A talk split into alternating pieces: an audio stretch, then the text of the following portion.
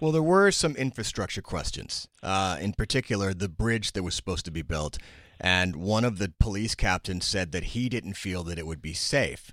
So I guess I guess I guess the immediate question is how sure are you that you can get everything done that needs to be done just on paper that uh, the state is requiring by by venue time and why do you think it was that someone in authority felt that strongly that they could come out and say, "Look, I I don't think this bridge is going to be safe"?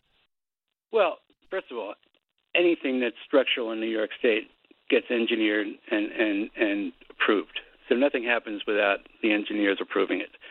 Um, the captain from from the state police, you know, that was his question.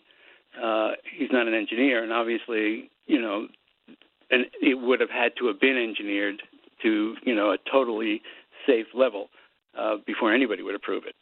So that was just a comment, I guess. You know, he's it's the same guy who who heard my my uh, town meeting and kind of misinterpreted what I was saying there as well.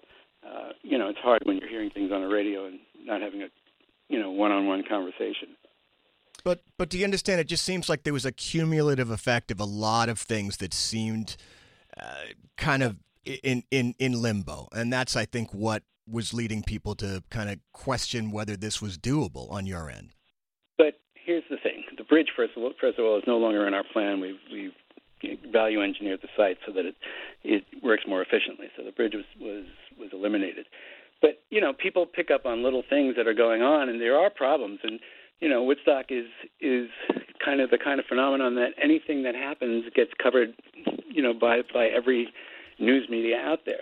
And so, you know, you work through things as as you you can imagine when you're doing a new festival project and you run into things that work, and then you decide that some, this this other thing will work better, and that's how you make your plans, and that's how the mass gathering works.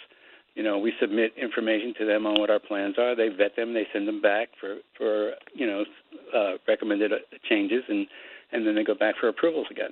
It's just the process. It's there's there's you know if you look at any festival, any new festival that's that's emerging, you everybody goes through the same things. It's just that you know we you know for good reasons, I guess. Um, and it's you know it's uh, it's kind of go, goes hand in hand with what Woodstock is about. Everything gets covered.